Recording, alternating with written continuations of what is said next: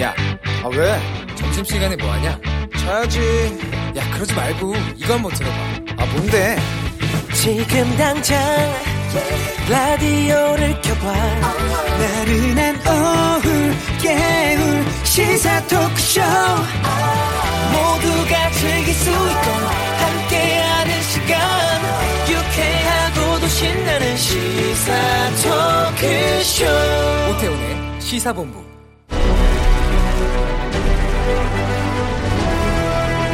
김철민의 본부 뉴스.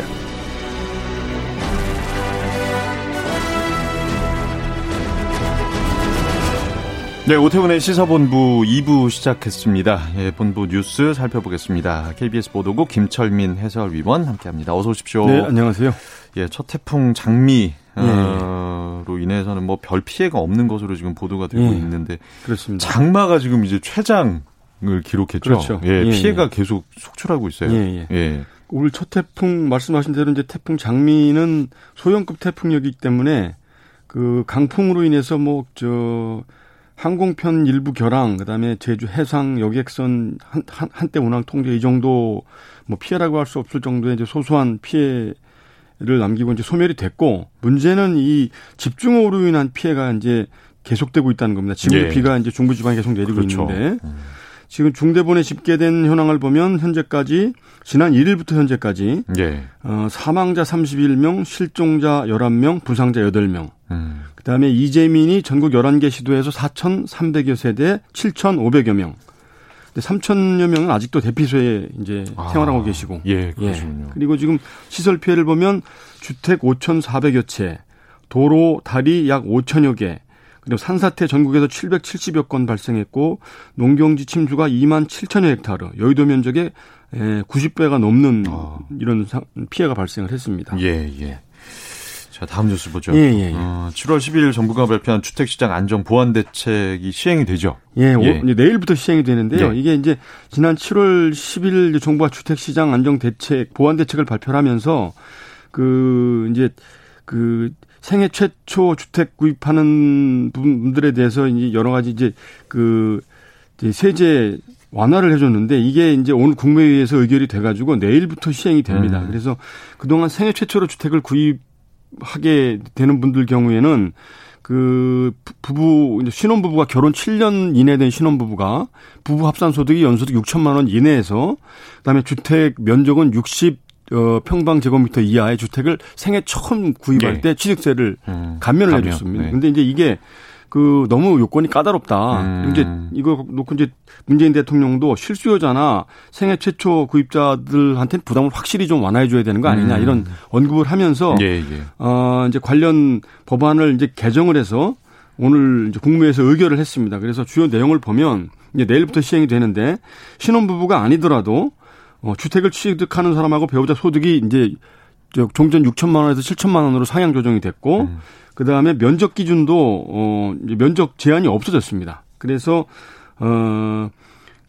이제 1억 5천만 원 이하 주택을 취득할 때는 취득세를 전액 면제를 해 주고, 1억 5천에서 이제 초과해서 3억 원 이하까지는 취득세 50%를 깎아 주고, 수도권은 4억 원까지 깎아 주고, 오피스텔은 해당이 되지 않고요. 그래서 이제 내일부터 시행이 되고 내년 12월 31일까지 한시적으로만 시행이 됩니다. 그래서 감면 기준을 완화해서 좀 이렇게 세부화했군요. 혜택 대상을 넓혔다고 보면 되는 겁니다. 자, 채널A 이동재 전 기자에 대한 검찰 공소장이 공개가 됐죠? 그렇습니다. 이제 강요미수 범행에 대해서 검찰 공소장이 이제 23쪽짜리 공소장이 공개가 됐는데, 이제 범행 기간이 이제 지난 1월 26일부터 3월 20일까지 두 달이 조금 안 되는 기간입니다. 이제 기간 동안 이동재 전 기자하고 한동훈 검사장이 전화 통화 15번, 보이스톡 3번, 그다음에 카카오톡 문자 메시지 300여 건, 이렇게 해서 모두 327차례 두 달 동안 연락을 한 겁니다. 그래서 하루 평균 대여섯 번 정도 계속 연락을 한 것으로 돼 있고, 근데 구체적으로 두 사람이 어떤 통화나 연락을 했는지에 대해서는 지금 공소장에 적시가 되어 있지 않습니다. 아마 비밀번호를 잠금을 해제를 못했으니까요. 그렇죠. 감식이 안 돼서 그런 것 같고요. 그래서 이제 구체적으로 내용을 보면 3월 10일에 이제 이때는 이제 타 방송사가 이런 협박성 불법 취재를 한다는 사실을 알고 취재에 들어갔던 상황이었거든요. 그래서 그 취재가 무산될 위기에 처한 상황이었는데 이날도 한동훈 검사장하고 이동재 전 기자가 10분 42초 동안 통화를 합니다. 어허. 통화를 했고 통화 끝나자마자 바로 이철 전 대표 측한테 연락을 해서 좀 진전된 부분이 있으니까 다시 만나자. 이렇게 연락을 했다고 합니다. 이제 이런 내용이 공소장에 적시가 돼 있고 그래서 이제 그 구체적으로 그 이제 협박과 불법적인 취재를 실행에 옮겼고 그런데 그래서 이제 유시민 이사장에 대한 비리 정보를 내놔라 이렇게 이제 강요를 했던 거죠. 그런데 타 방송사가 불법적인 취재를 한다는 사실을 인지를 하고 취재에 들어가니까 취재가 중단이 됐고 그래서 그 강요가 미수에 그쳤다 이렇게 이제 공소장에 적시가 돼 있습니다. 예. 예.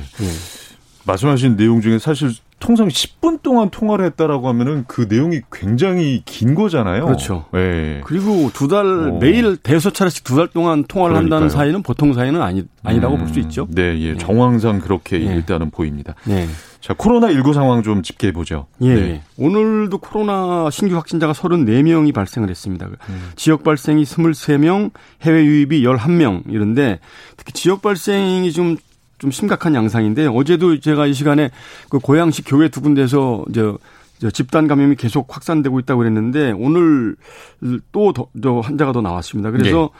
그 고양시 반석교회 확진자 가운데 이제 가족이 어린이집 보육교사였는데 이 보육교사가 감염이 됐고 이 어린이집에 또 원장이 감염이 됐고 또 거기서 또 다른 보육교사도 감염이 됐고 또 원생 2명이 감염이 됐고 또 원생의 가족까지 감염이 돼서 예. 이 반석교회를 통해서 시작된 지역사회 감염이 지금 4차 감염까지 일어난 상황입니다. 그리고 그다음에 이제 저 남대문 신도 한 분이 남대문시장 상인이었다고 그랬잖아요. 예예. 그래서 그 상인이 지금 그 케니디 상가라는 이런 패션 상가의 이제 상인이었는데 이 상가가 상인이 한 30명 정도밖에 안 되는 소규모 상가였는데 오늘은 그 옆에 대형 상가, 상인이 500명이 넘는 대형 상가, 중앙 상가라고 하는데요. 네네. 이 상가에서 확진자가 한 명이 더 나왔습니다. 그래서 그렇군요. 남대문에서도 또 지역사회 감염이 확산이 되는 그런 양상이고 그리고 또 그 고양시뿐만 아니라 김포에서도 또 김포 주님의 샘 장로교회라는 곳인데 여기서도 집단 감염이 생겨서 또 8명이 양성 판정을 받았고 이래서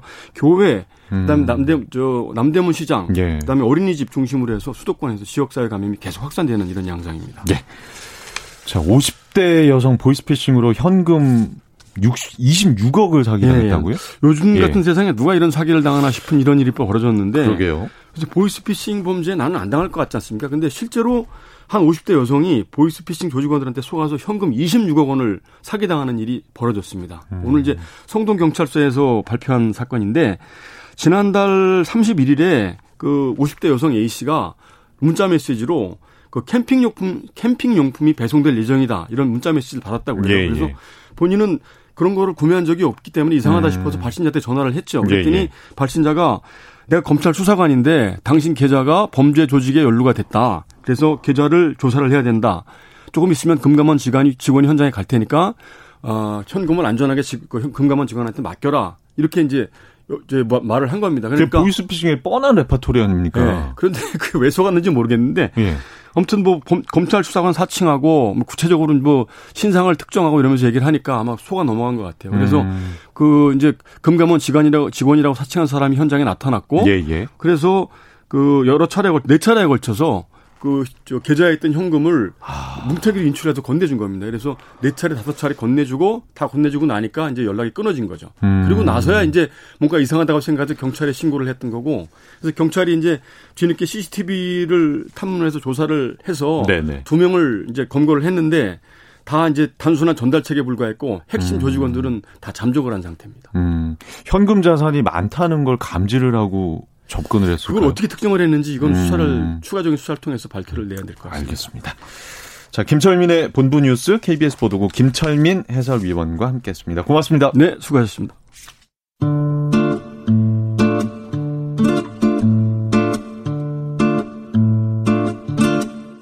오태훈의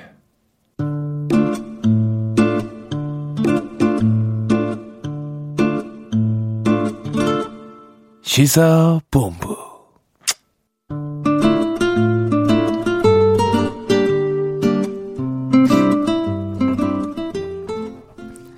KBS 1라디오 오태훈의 시사본부 2부 이제 본격적으로 시작을 하겠습니다. 저희 시사본부는 청취자 여러분의 참여로 이루어지고 있죠. 샵 9730으로 생방송 중에 의견 보내주시면 소개해드리도록 하겠습니다. 짧은 문자 50원, 긴 문자 100원, 어플리케이션 콩은 무료로 이용하실 수 있습니다. 시사본부 팟캐스트와 콩 KBS 홈페이지를 통해서 언제나 다시 들으실 수 있고요. KBS 1라디오 오태훈의 시사본부, 매주 화요일에는 정치화투가 있습니다. 오늘은 더불어민주당 김경협 의원, 미래통합당 조해진 의원 모셨습니다. 두 분 어서 오십시오. 안녕하세요. 네. 자, 먼저 지금 논란이 되고 있는 4대강, 이 문제부터 좀 짚어보도록 하겠습니다. 이명박 정부가 중점적으로 추진했었죠. 4대강 사업 10여 년 만에 이제 정치권에 재소환이 됐는데 계속되는 폭우 때문에 섬진강이 지금 이미 범람을 해서 많은 피해를 지금 입고 계십니다. 비 피해가 계속 또 후속적으로 잇따르고 있고, 4대강 사업의 홍수 예방 효과를 두고 지금 논쟁이 벌어지고 있는데, 먼저 좀 총괄적으로 어떻게 좀 생각을 하고 계신지, 조해진 의원께서는.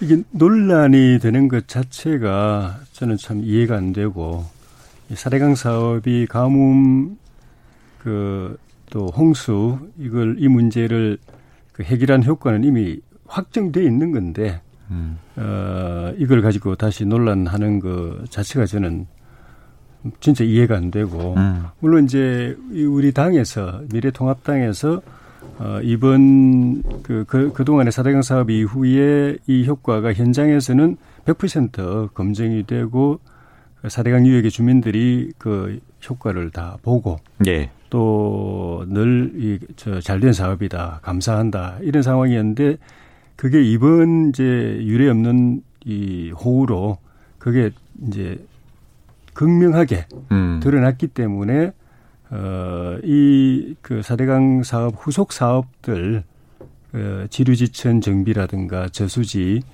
또 정비라든가 이런 것들 이제부터 하자, 이 제안을 했는데. 예예. 엉뚱하게 이게 4대강 사업이 효과가 있냐 없냐 이런 논란으로 이게 번져가지고, 이거 효과 있는 건 100% 당연한 거고, 이거는 뭐 지역 주민들한테 물어보나 마나인데, 효과가 있다 없다 이 논란을 하는 게 참 저는 참 우리 지금 저 수해 때문에 고생하시는 국민들한테 대한 도리도 아니거니와 참 무익한 논쟁이 벌어지고 있다는 생각이 듭니다. 4대강 사업으로 인한 이제 홍수 예방 효과는 이미 확정이 됐고, 그러면 이제 더불어서 지류지천 사업을 마무리했어야 그 효과가 더 있을 것이다라고 지금 생각을 하고 계신데, 김경협 의원께서는 어떻게 보세요? 우선 논란이 왜 됐을까 이해가 안 된다고 하는 우리 조해진 의원님의 의견에 전적으로 동의합니다. 왜 난데없이 4대강 얘기가 나왔을까? 사실 미래통합당에서 꺼낸 거거든요. 이것 때문에 아주 홍수가 지금 뭐 예방 효과가 있다 이렇게 해서 꺼냈는데, 이미 사실 4대강 사업은 평가가 끝났습니다. 맞습니다. 평가는 끝났습니다. 이미 박근혜 정부의 감사원이 평가를 다 끝냈죠. 4대강 사업은 전혀 홍수 예방 효과가 없다, 이렇게 해서 결론을 이미 다 내렸던 사업이고요. 그다음에 문제는 이제 이런 좀 그 재난 상황에서 이제 뭐 이건 뭐 누구 탓하기도 참 이게 참 민망한 상황인데, 뭐 이런 얘기가 이제 이렇게 해서 나왔는데, 왜 이런 얘기를 갑자기 저는 미래통합당에서 들고 나왔을까? 그게 사실 좀 신기했어요. 가만히 보니까, 이게 여기저기서 지금 이제 재난 상황이 발생하고, 뭐 섬진강뿐만 아니라 영산강에서도, 그다음에 낙동강에서도 뭐 범람하고 제방 두기 터지고 이제 이러면서 지금 계속 사태가 커지고 있으니까, 이게 좀 재발절인 거 아니냐. 그래서 미리 선제적으로 4대강 사업을 이 방어하기 위해서, 공격이 최선의 방어다라고 하는 이런 정치적인 목적을 가지고 선제적 방어용으로 먼저 제안을 한 거 아니냐, 이렇게 좀 보여지고요. 그다음에 또 하나는 사실 이명박 박근혜 정부 9년 동안 쭉 해오면서 내세울 만한 업적이 사실 거의 없었거든요. 그런데 이제 다시 이 4대강 사업을 다시 들고 나온 이유는, 이제 그 통합당 지지율이 좀 상승하니까 과거에 이미 실패나 오류로 이미 결정이 났던 사안도 이제 정당화시키려고 하는 게 아니냐라는 이런 그 느낌을 감출 수가 없죠. 예. 저 실제로 그 2018년 7월 그 감사원에서 4대강 살리기 사업 추진 실태 점검 및 성과 분석 감사 결과를 발표를 했습니다. 4대강 사업의 홍수 피해 예방 가치가 0원이라는 결과가 나왔는데, 이 부분에 대해서는 좀 어떻게 보십니까? 이게 자료가 있는 상황이거든요. 감사원에서는 사실 그 감사가 정권 따라 왔다 갔다 해서 그 비난을 많이 받았습니다. MB 정부 때는 당연히 그 효과가 있다고 그랬다가 박근혜 정부는 같은 보수 정권이었지만 박근혜 대통령 본인이 4대강 사업에 대해서 부정적이었어요. 아시는 것처럼 집권하자마자 사자방 해가지고 4대강 사업, 자원 외교, 또 방위산업 이거 이 세 개에 대해서 대대적으로 감사, 조사, 수사를 했거든요. 물론 뭐 탈탈 털다시피 해서 나중에는 대부분 다 이제 무혐의로 나오긴 했지만 그 정도였으니까 감사원이 약간 그런 좀 전에 말씀하셨던 것처럼 그렇게 부정적인 감사 결과를 내놓으니까 이 감사원이 뭐냐 이게 도대체 감사원장도 안 바뀌었어요. MB 정부 때 감사원장이 박근혜 정부 때 감사원장이었는데 감사원 책임자는 똑같은 사람인데 밑에 감사는 왜 이렇게 바뀌냐. 그러니까 그 비난이 쏟아지니까 그러면 총리실에서 민관 그 공동조사위원회를 만들어서 한번 객관적으로 조사해봐라. 그래서 2014년 12월에 조사 결과를 내놓은 것이 4대강 유역의 주민들의 그 홍수 위험 지역의 그 홍수 예방 효과가 93.7%다 라고 결론을 내렸습니다. 그 뒤로는 다른 이야기가 없었습니다. 그러다가 문재인 정부가 들어섰는데 박근혜 대통령은 이 사업에 대해서 부정적인 수준이었지만 문재인 정부는 거의 적대적이었습니다. 자기 그 집권하면 4대강 보호 철거한다고 원상회복시킨다고 했던 정권이 딱 들어서니까 다시 또 감사시켰죠. 감사를 했는데 딱 결론을 정해놓고 짜맞추기 한 이 흔적이 역력해가지고. 감사원 결과는 그러면 좀 부실한 거였다라고 보시는 겁니까? 부적격이었다고 결론을 내렸는데 그 방법이 그 비용 편익 대비를 했는데 비용을 최대한 늘리고 편익을 최대한 줄이는 방식으로 한 겁니다. 비용은 그 4대강 사업의 비용은 22조라는 게 공식적으로 이미 다 확정되어 있는 건데 이것저것 막 온갖 것 집어넣어가지고 31조로 늘립니다. 그다음 편익은 확 줄였는데 줄이는 방식이 홍수 예방 효과가 제로라고 했습니다. 왜 제로냐 그러니까 제로라는 건 통계에서 제로라는 건 없거든요.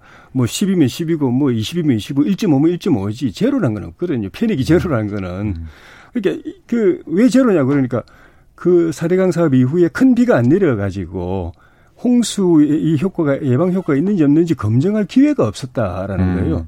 그 자체도 틀린 말이지만 왜냐하면 4대강 사업 이후에도 현장에서는 해마다 주민들이 야, 이 정도 넘쳤으면 이 동네는 물 담갔을 텐데 참 잘 됐다는 이야기 해마다 있었는데 현장 조사를 전혀 안 한 거고 두 번째는 설령 그걸 빼더라도 검증할 수 없었다고 하는 것하고 효과가 없다는 것하고는 전혀 다른 거거든요. 검증할 수 없었으면 다른 방법으로 검증을 한다든지 추정을 해야 되는데 검증을 할 수 없다고 그래놓고 편익은 제로라고 해버린 거예요. 전형적인 짜맞추기 감사 결과인 거죠. 그거는 그 감사원의 수치입니다. 주민들의 의견은 이제 홍수 예방 효과가 이 정도면 있을 것이다라는 결과가 있었고 이제 그간에 사실은 뭐 홍수라고 얘기할 만한 큰 비 피해가 없었기 때문에 실증적인 검증이 되지 않았다. 요렇게 지금 말씀을 하시는 거죠. 아니요, 감사원이 그렇게 주장을 했는데 그게 코미디라는 거죠. 어떻게 보세요, 김경협? 그게 이제 그 물론 그 동안에 이제 큰 비가 내리지 않는 부분도 있었는데요. 그때 몇 번 있었던 게 뭐냐면은 작은 비에도 불구하고 침수가 안 되던 지역이 갑자기 침수가 되고 그다음에 그 어떤 지역은 완전히 물이 없어가지고 농사를 더 이상 지을 수 없는 상황 이런 부작용들도 이미 나타났고요. 그다음에 이제 문제는 평가를 사실 물론 평가하는 사람에 따라서 다를 수는 있는데 그렇다고 미래통합당이 집권했던 당인데 거기에서 친이계와 친박계가 집권했을 때 감사 결과가 평가가 정반대로 나온다. 이게 사실 있을 수 없는 일이죠. 그런데 이제 이미 그런 상황에서 감사원이 박근혜 정부의 감사원이 이 지금 현재 이 4대강 사업은 엄청나게 들어간 여기에 비용. 그다음에 더 큰 문제가 뭐냐 하면은 4대강 공사가 끝나고 나서도 유지 보수비 있지 않습니까? 부실 공사가 돼가지고 보 자체도 보 밑에가 다 갈라지고 막 다 그래가지고 그 유지 보수비만 1년에 아마 제가 정확한 그 금액은 지금 기억을 못하겠습니다만은 제가 국토위에 있을 때 1년에만 수천억씩 들어갑니다. 여기에 그 4대강 보의 보수 유지비만. 이렇게 들어갔고, 그다음에 또 하나는 그때 4대강 사업을 하면서 천명했던 게 일자리 뭐 몇만 개, 몇십만 개 이랬는데요. 실제로는 그게 20분의 1도 못 미쳤어요. 그러니까 이런 것들로 봤을 때 4대강 사업은 완전히 실패했다라는 것이었고요. 그다음에 또 하나는 문제는 뭐냐 하면은 이제 뭐 이렇게 그 사실 이 강이라고 하는 데가 하천도 마찬가지인데 시간이 지나면 토사가 쌓여서 일정 정도 준설 작업을 해줘야 될 필요성들은 있습니다. 그건 물의 흐름을 원활하게 만들기 위해서. 그런데 여기서 문제가 뭐냐 하면은 물은 항상 자연스럽게 흘러야 되는데 여기에 인공 보드를 이제 다 설치하기 시작한 겁니다. 사실은 이게 이제 대형 사고를 일으켰죠.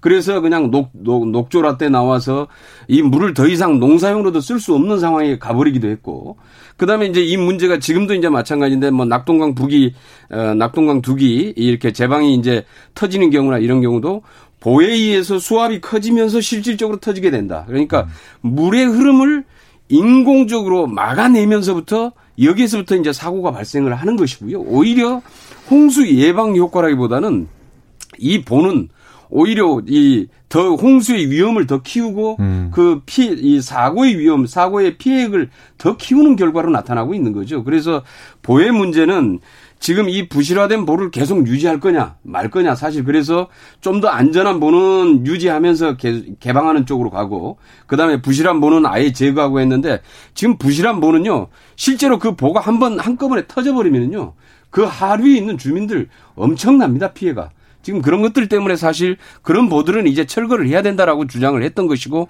그래서 이제 철거가 이루어졌고, 네. 그래서 그것은 물은 우리는 강도 그렇고 모든 네. 물은 자연의 순리에 맞춰서 자연스럽게 흐르게 해주는 게 가장 친안전적이다, 이렇게 보고 있는 겁니다. 아까 서두에 이제 조해진 의원께서 말씀하셨던 부분 중에 이제 그 사실은 홍수 예방 효과를 좀 더 극대화시키기 위해서 그 지류 지천 정비 사업을 마무리하지 못했다라고 말씀을 해주셨잖아요. 그러면 예. 그 당시에는 왜 그거를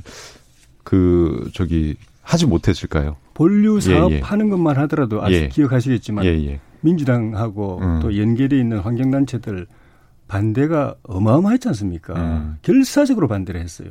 그거를 극복하고 원래는 대운하를 하려고 그랬는데 광우병 사태에 뜬금없이 그걸 집어넣어가지고 대운하 못하게 만들어가지고 4대강 정비사업으로 그래도 축소한 겁니다. 그나마도. 그 반대를 무릅쓰고 그 상황에서 지류지천까지 한다는 건 정말 힘들죠. 그럼 지금이라도 그 사업을 조금 연장을 해서 마무리를 해야 한다라는 입장이신가요? 당연히 저건 이제 따로 곧 설명을 드리기로 하고 우리 이제 김경협 의원님 말씀하신 것에 대해서 몇 가지 말씀드리고 싶은데 부실한 보 몇 개는 철거하셨다고 그랬는데 보 철거된 게 한 군데도 없습니다, 지금까지. 전국에 그 4대강 보 중에 철거된 게 한 군데도 없고 부실한 보도 없습니다. 그리고 부실한 보 보수 유지비에 한해 수천억 들었다고 그러는데 제가 이건 확인해 봐야 될 것 같아요. 어제 모 방송사에서는 이게 8년 동안에 4조 원 들어간 걸로. 이렇게 보도가 됐습니다. 그건 말도 안 되는 거고요. 그다음에 보 때문에 그 물이 막혔다고 그러는데 보에는 가동보가 있습니다. 열리고 닫히는 보가 있습니다. 모든 보에 다 가동보가 있습니다. 물이 조금 많으면은 그걸로 그 가동보를 갖다 열어가지고 다 흘려보냅니다. 네. 이번에 물이 한꺼번에 비가 많이 왔잖아요. 전국에 4대강 보를 다 열었습니다. 가동보를 다 열어가지고 물 다 빠지게 만들었고, 그 다음에 녹조 때문에 농사용으로도 못 쓴다고 그랬는데 민주당 출신의 안희정 지사가 충남지사로 있을 때 금강 본류에는 물이 넘쳐가지고 주변 농민들은 물을 넉넉하게 쓰는데 본류에서 떨어져 있는 데는 가뭄이 있으니까 국비 지원, 지방비 보조 이래가지고 그 본류에서 저 엎드려져 있는 데까지 수로를 만들어가지고 딱 끌어다 썼습니다. 녹조 때문에 농사용으로 못 쓴다면 그 민주당 지사가 무슨 그런 일을 합니까? 그리고 며칠 전에도 저희 지역에 우리 농민들 제가 간담회를 하고 왔는데 본류에 있는 물을 빨리 끌어가지고 그 상류에 저수지로 끌어올려서 거기서 물을 흘려내려서 우리 그 전답에 논밭에다가 물을 이렇게 빨리 좀 공급할 수 있도록 그 시설을 해달라는 그 민원 때문에 제가 갔다 왔어요. 그런 상황이고, 그 4대강 전에 보도를 보면 4대강 하기 전에 2006년, 2012년까지 4대강 주변에 그 홍수가 나서 해마다 사망하거나 실종한 사람이 한 30명이었는데 그 뒤로 4대강 이후 2013년부터는 해마다 2명 정도예요.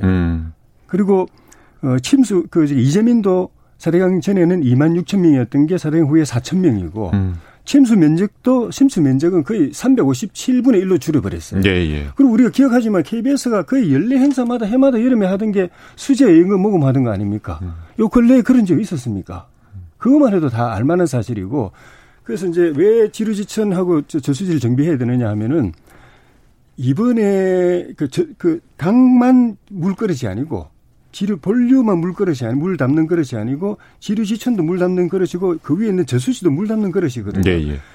비가 많이 올 때 저수지가 많이 받아두면 밑으로 안 흘려보내고 지류지천에서 본류로 안 흘려보내고 많이 받아두면 본류도 그만큼 여유가 있는 겁니다. 예, 예. 그래서 이걸 본류만 지금 감당하고 있는 거거든요. 지류지천은 다 지금 강바닥이 높아가지고 비 오면 본류로 다 쏟아내는데 알겠습니다. 지류지천도 좀 준설하고 정비해가지고 둑도 높이고 저수지도 준설하고 둑도 높이고 하면은 물그릇이 커지는 거죠. 그걸 했으면은 이번에 섬진강 같은 경우도 4대강 사업을 했거나 아니면은 지류지천 저수지라도 더 준설을 했으면은 섬진강 본류로 그렇게 물이 많이 안 내려올 겁니다. 한꺼번에. 알겠습니다. 그래서 그걸 해야 이번에 사실 기록적으로 많이 내려왔지만 기상 이변 때문에 앞으로 이보다 더 비가 많이 오는 일이 없다고 보장할 수 없거든요. 예. 그것까지 생각한다면 본류 준설도 더 해야 되지만 지류지천도 물을 많이 받아둘 수 있도록 저수지도 더 많이 받아서 하루로 안 보낼 수 있도록 하는 작업이 빨리 있어야 되는 거죠. 문재인 대통령이 어제 오후 수보회의에서 집중호우로 인한 피해를 두고 4대강 보가 홍수 조절에 얼마나 기여하는지 실증 분석할 기회라고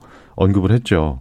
뭐 발언을 두고 여러 가지 해석이 나오는데 지금 0763님이 4대강 사업의 홍수 예방 효과 이건 과학적으로 분석할 수 있는 거 아닌가요? 분석해서 그 결과가 나오면 판단하면 되는 일인데 정치적인 쟁점이 된다는 것이 안타깝습니다. 그러니까 과학적으로 접근을 해서 그 결과가 나오면 거기에 따른 이제 사업을 진행할 수 있다라는 그런 걸로 본. 그러면은 사실 어제 이 대통령의 언급에 대해서는 그 조해진 의원께서는 좀 부정적이시겠네요.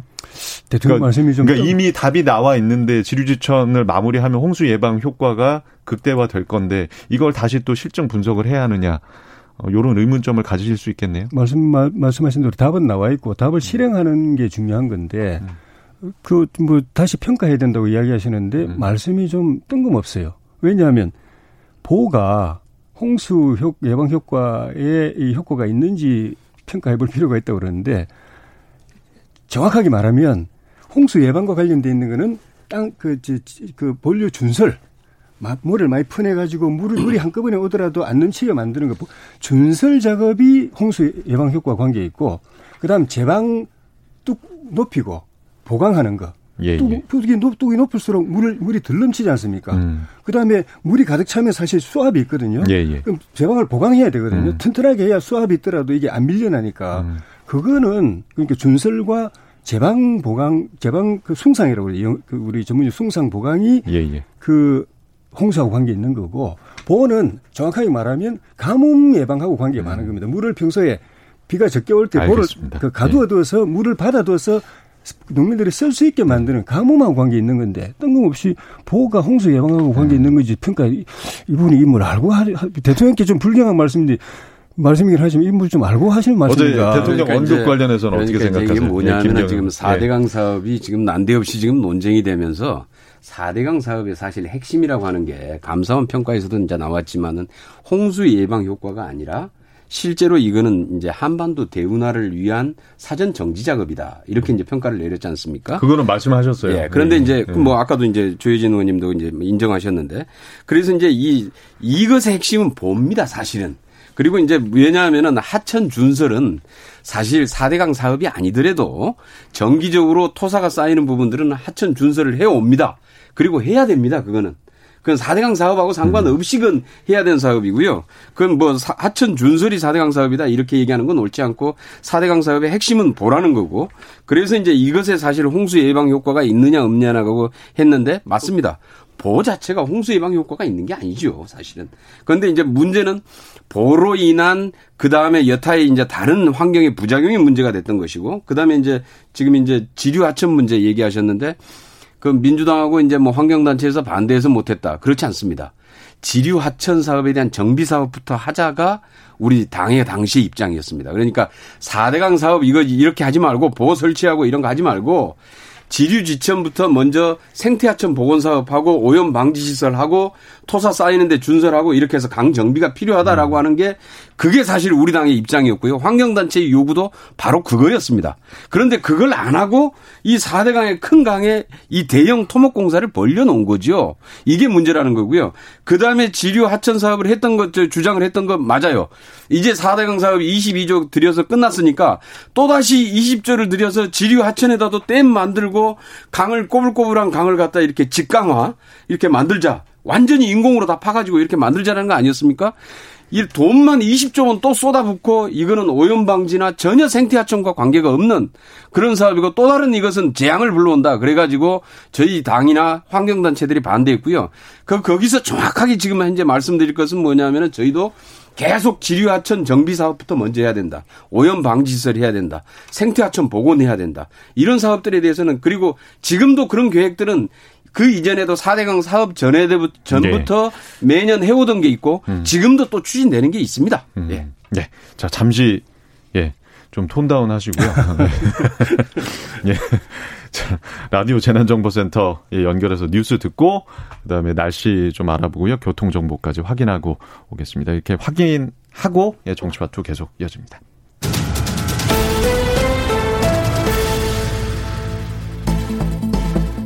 라디오 재난정보센터에 들어온 이 시각 주요 뉴스입니다. 이번 호우로 사망자가 31명, 실종자는 11명으로 집계됐고 이재민은 7,500명을 넘어섰습니다. 정부는 오늘로 9일째 위기 경보 단계를 가장 높은 심각 단계로 높여 대응하고 있습니다.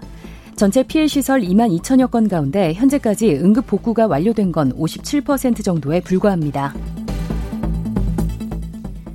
문재인 대통령은 집중호우로 전국 곳곳에서 큰 피해가 발생한 것과 관련해 이제 피해 복구에 총력을 기울여야 할 때라며 예비비와 재난재해기금 등 가용자원을 총동원해 충분한 재정 지원을 강구해달라고 말했습니다. 서울올림픽대로 염창나들목에서 동작대교까지 오늘 오후 12시 반부터 양방향 모두 통제되고 있습니다. 올림픽대로 여의 상하류 나들목과 잠수교, 개화 육관문도 교통을 통제하고 있습니다. 한편 새벽 5시부터 통제됐던 동부간선도로는 오전 8시 50분부터 통행이 재개됐습니다. 밤사이 내린 많은 비로 수도권 제2순환 고속도로에 토사가 쏟아져 통제된 인천 북항터널의 차량 통행이 사고 4시간 만에 재개됐습니다. 경찰은 토사가 쏟아진 북항터널과 남청라 나들목 사이 도로에 3개 차로 중 2개 차로를 확보해 차량을 이동시켰습니다. 나머지 1개 차로에 아직 쌓여있는 토사는 도로관리회사가 중장비를 동원해 치우고 있습니다. 지금까지 라디오 재난정보센터 조진주였습니다. 이어서 기상청의 송소진 씨입니다. 날씨 정보입니다. 지금 비가 그친 곳이 많지만 곳곳에서 비구름이 발달하고 있습니다. 현재는 지리산 부근과 전남 남해안, 제주도에 천둥, 번개를 동반해 시간당 10에서 30mm의 강한 비가 내리고 있고 강원 남부와 경북 지역도 빗줄기가 굵은 곳이 있습니다. 오늘은 전국에 비가 내렸다 그쳤다 하겠고요. 특히 충청과 강원 남부, 남부지방 곳곳에는 국지적으로 강한 비가 쏟아질 수 있어 주의하셔야겠습니다. 내일은 장마전선이 일시적으로 북한 쪽으로 올라가 모처럼 하늘이 개겠습니다. 다만 대기가 불안정해서 내륙 곳곳에 소나기가 내릴 전망이고요. 모레 목요일에 다시 장마전선이 중부지방에 영향을 주겠습니다. 한편 지금 강원도와 경상도, 전남과 제주도에는 폭염주의보가 발효 중이고 오늘 낮 기온이 대구 34도, 제주 33도, 광주 30도, 서울 29도까지 오르는 데다가 습도가 높아서 무더울 전망입니다. 현재 서울의 기온은 26.7도입니다. 날씨 정보였습니다. 이어서 이 시각 교통 상황을 KBS 교통정보센터 김한나 씨가 전해드립니다. 네, 교통정보입니다. 밤사이 내린 많은 비로 한강 수위가 상승하면서 12시 반부터 올림픽대로가 통제됐습니다. 현재 올림픽대로는 동작대교에서 염창나들목 구간 양방면이 전면 통제되고 있고 통제 구간을 중심으로 한 교통 혼잡이 심해지고 있는데요. 잠실 쪽은 가양대교부터 정체, 반대 공항 방면은 동호대교에서 한남대교 쪽으로 밀리고 있습니다. 또 한남대교는 남단에서 북단 쪽으로 정체입니다. 강변북로 상황도 궁금하실 텐데요. 통제 통제되는 구간은 없습니다만 올림픽대로 통제로 교통량 늘고 있는 추세입니다. 일산 쪽으로 동호대교에서 한강대교 쪽으로 밀리고 있고요.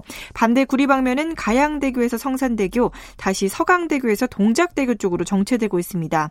한편 동부간선도로는 전 구간 소통이 재개된 가운데 막힘 없이 지나실 수 있겠습니다. KBS 교통정보센터였습니다.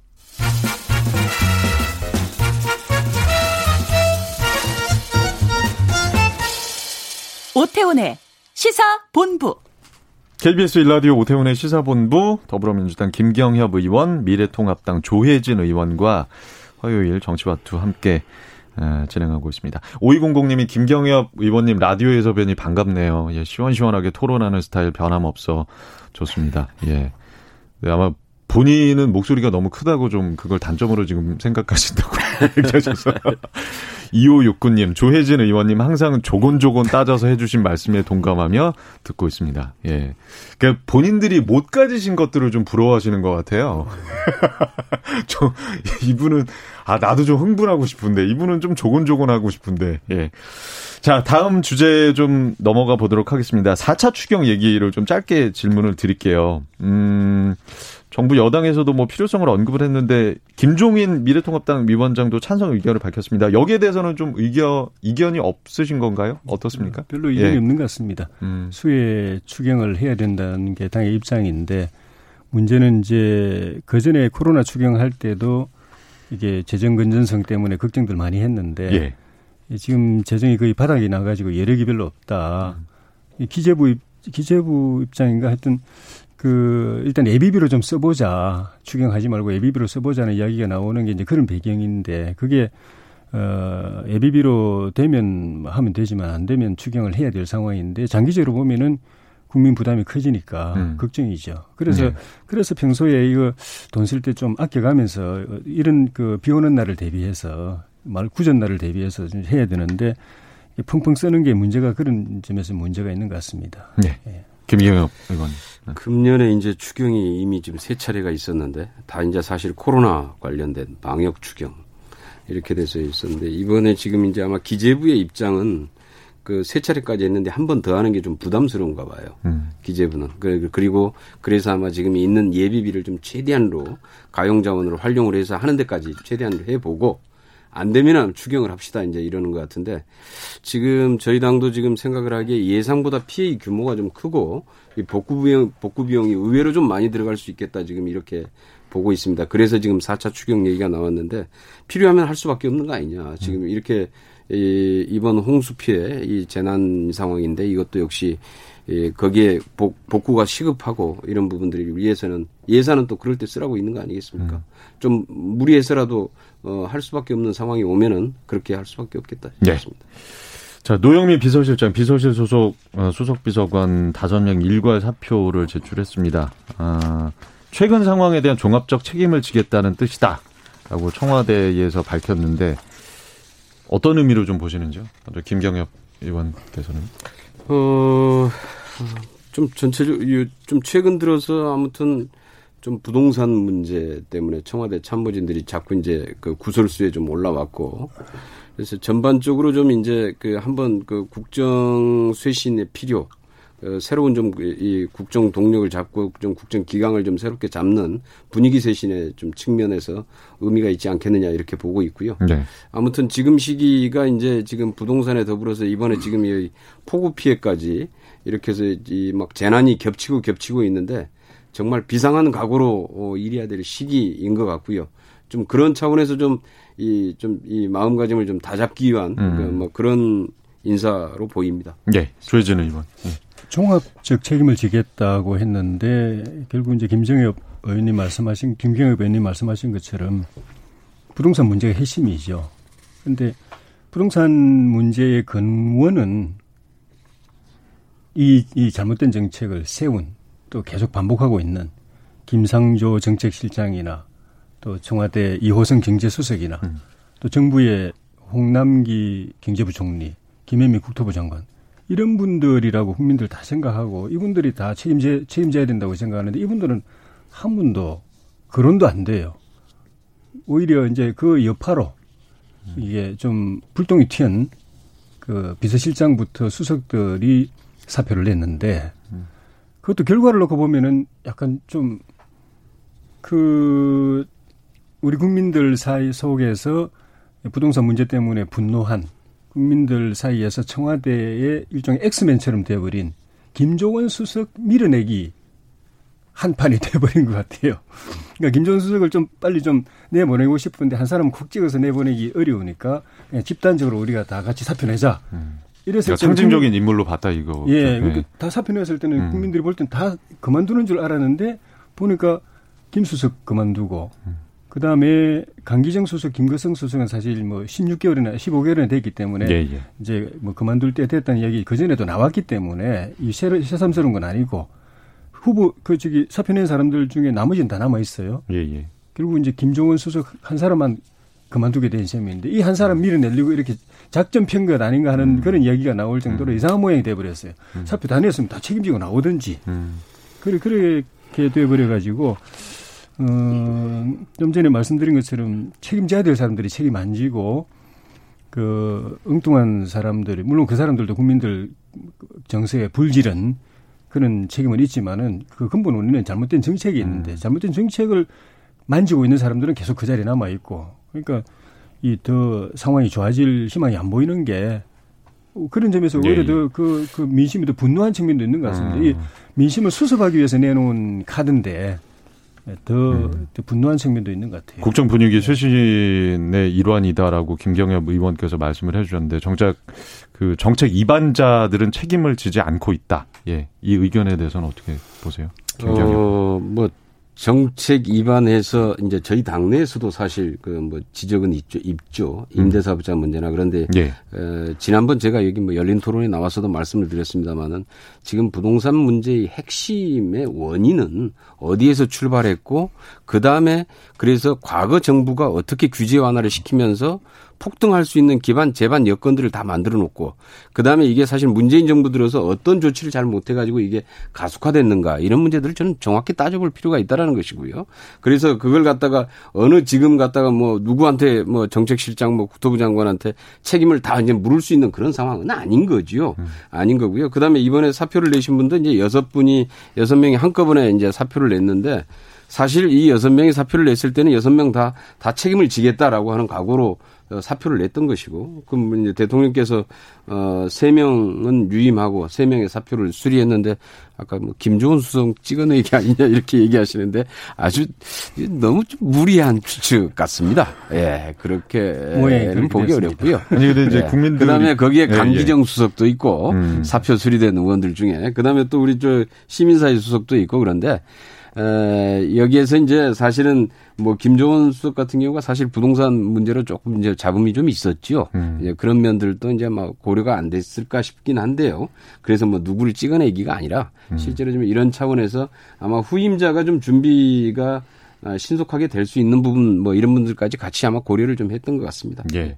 만약 미래통합당이 여당 입장이 됐었으면은 좀 비슷한 상황이 또 벌어지지 않았을까 그런 또 예상을 해보는데 어떻게 생각하세요? 책임자가 사실은 뭐 정책이 일관성이라든가 사실 지금 정책이 이반을 해서 시행되기 전이고 또 시행되는 것도 있고 그렇기 때문에 그 책임자들이 일관성을 좀 가질 수 있기 위해서 일단은 좀 과도 있긴 하지만 좀 지켜보는 건 어떻겠느냐. 요 의견은 어떻게 보십니까? 그러니까 일관되게 정책이 잘 되고 잘 굴러가고 잘 풀려가고 있으면은 그 사람들 계속 역할을 맡겨야죠. 그런데 일관되게 계속 부동산 값은 오르고 일관되게 시장은 혼란스럽고 일관되게 국민들은 분노하고 있는데 일관되게 그 자리에 둔다는 거는 결과가 뻔하죠. 그러니까 그거는 그 일관성을 지키면 안 되는 거죠. 23번 부동산 대책을 내놨는데 사실 이렇게 우리가 좀 봐준다고 해도 10번 정도 했으면 그만둬야 되는 겁니다. 10번 정도 대책을 내놨는데 신통찮다.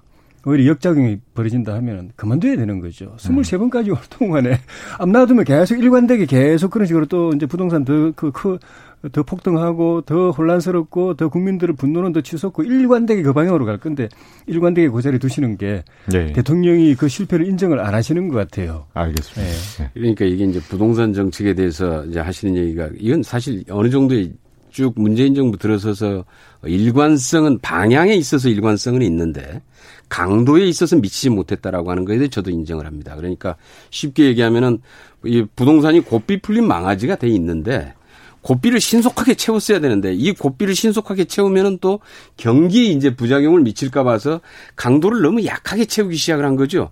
그러다 보니까 계속 강화시켜는 나왔지만은 결국은 이 폭등 사태를 막지는 못한 책임은 분명하게 있습니다. 그런데 이것에 쭉 방향에 있어서 일관성은 유지를 하고 있고요. 그럼에도 불구하고 지금의 이제 이번에 그 70대책 그리고 이러한 것들이 제대로 되지 못한 것은 우리 국회 탓도 사실 있습니다. 이런 것들을 종부세, 보유세 문제, 종부세 규제 다 풀어놨던 부분들 다시 분양가 상한 이런 거 다 해야 된다 해서 계속 얘기가 나왔는데 사실 20대 국회 때는 우리가 거의 하나도 못했던 것이고요. 이제 21대 국회에 그것을 제도화시킬 만한 우리가 의석수를 확보했고 그래서 이번에 이게 이제 제대로 부동산 규제에 대한 제도가 이제 폭등을 막기 위한 제도들이 하나씩 정비됐다 이번에 이렇게 보시면 될 것 같아요. 그리고 이것의 효과는 아마 조금 더 지켜봐야 될 것 같습니다. 알겠습니다. 잠깐만요. 저기 현실위원이 발표한 그 통계 보면은 노무현 정부 짧게 말씀해 주셔야 됩니다. 예, 노무현 정부 때 부동산이 90몇 % 튀고 문재인 정부 때 50몇 % 튀었는데 박근혜 정부 때 20몇 % 오르고 이명박 정부 때는 오히려 13% 내려갔습니다. 그거는 부동산 문제의 정답이 나와 있는데 공급 위주 정책으로 가야 된다. 그걸 이제 했던 이명박 정부 때는 그렇게 됐고 나머지 반대로 갔던 정부에서는 그렇게 역작용이 생기는 거거든요. 그래서 이제 늦게라도 정부가 그런 공급 위주 이제 대책을 내놓은 건 맞지만 그 규제 정책, 조세 세금 폭탄 정책을 여전히 붙잡고 있는 데서 이 효과가 나타날지 좀 의심스러운 거죠. 조해진 의원님 그 더 이상 하셨다가는 저희가 잠깐만 박근혜 정부하고 문재인 정부하고 연간 주택 공급 수를 보면은 문재인 정부가 연평균이 훨씬 공급량이 많다는 거 아시죠? 자, 두 분 나가시면서 말씀하시고요. 자, 화요일 정치와투 더불어민주당 김경협 의원, 미래통합당 조해진 의원과 함께했습니다. 오늘 말씀 고맙습니다, 두 분. 네, 고맙습니다. 감사합니다.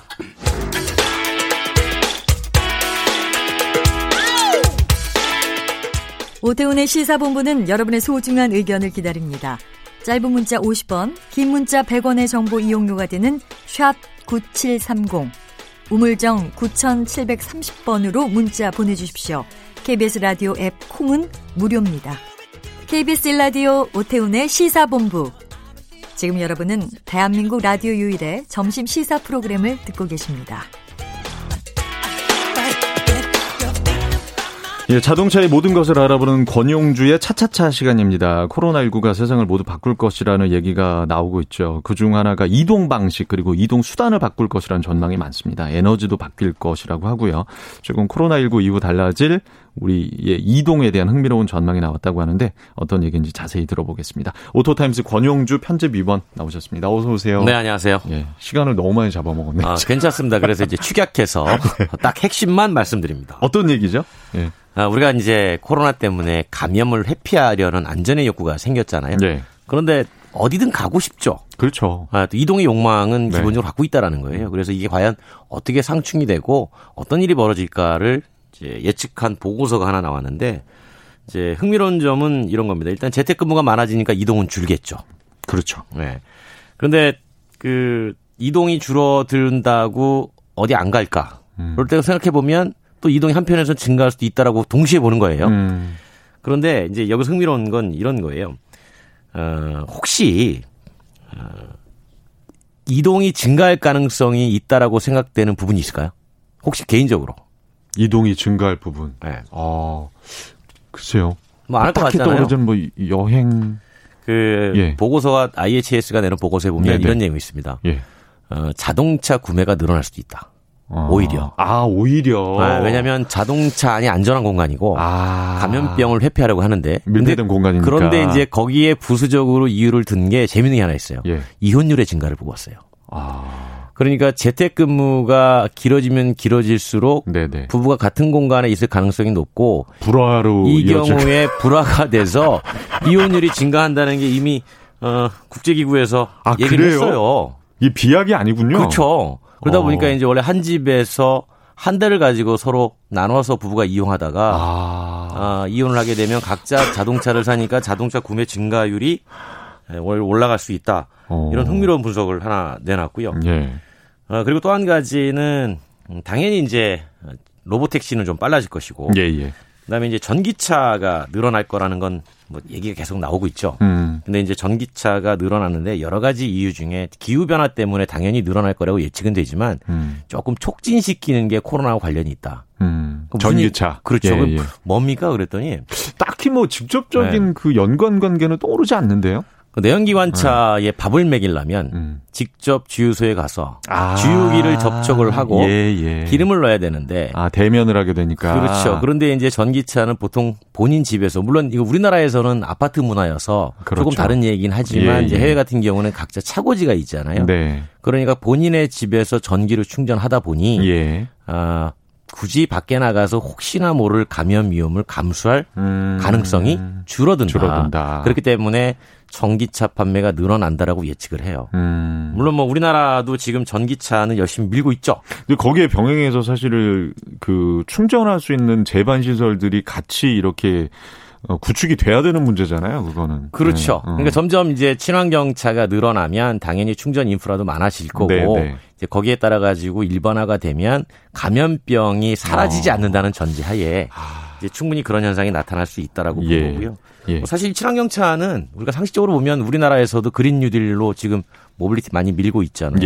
제가 뭐 앞서 나도 잠깐 들었었는데 그 이원호 의원도 여기 오늘 인터뷰를 하셨더군요. 예, 그분도 이제 수소 전기차 열심히 밀잖아요. 그러면 전기차, 배터리, 수소, 우리 이제 전기차로 계속 포스트 코로나를 밀고 나가는 거죠. 예, 로보택시 얘기를 잠깐 해주셨잖아요. 이것도 마찬가지예요. 감염병을 회피하려는 게 이제 안전에 대한 욕구 본능인데. 네네. 자가용 공간의 선호 현상을 만들면 자동차 회사나 또는 이 차를 빌려주는 회사들이 위생에 대해서보다 철저하게 관리를 하게 되죠. 근데 동시에 이제 공유 이동을 추구하는 모빌리티 기업도 역시 마찬가지로 방역에 치중을 하니까 자, 그러면 내가 직접 자가용을 구매할 건가 아니면 잠깐 또는 필요할 때 빌려 탈 건가, 이 두 업종이 서로 경쟁을 한다는 거예요. 지금도 우리 그렇지 않습니까? 자동차 사는 여러 가지 방법 중에 독점적 소유, 독점적 렌탈, 뭐 장기 렌탈 같은 게 이제 사진 않지만 본인의 개인차처럼 사용하고 있으니까 그것도 일종의 이제 구매의 한 형태로 보는 건데, 이제 그거를 직접적으로 자동차 회사가 명의 이전까지 해가지고 타도록 만들 거냐, 아니면 렌터카 회사가 자동차 회사로부터 차를 사서 렌터카 회사 이름으로 계속 독점적으로 사용하게 빌려주게 만들 거냐, 그 두 회사가 충돌한다는 거죠. 예. 야, 완전히 이제 언택트 사회로의 어떤 그 준비를 정말 차근차근 해 나가야겠다라는 생각이 좀 드는데요. 그런데 도시 같은 곳에는 워낙 대중교통이 잘 돼 있으니까 그래도 이제 뭐 자동차를 구매하지 않을 거야라는 욕구가 올라갈 수 있을 텐데 이제 시골 같은 경우에는 또 재밌는 얘기가, 시골에서는 나는 접촉은 하기 싫은데 음식을 사러 가야 되잖아요. 그러려면 오히려 자동차가 더 필요하고 그때는 감염 회피를 위해서 자가용을 더 구매할 수 있다.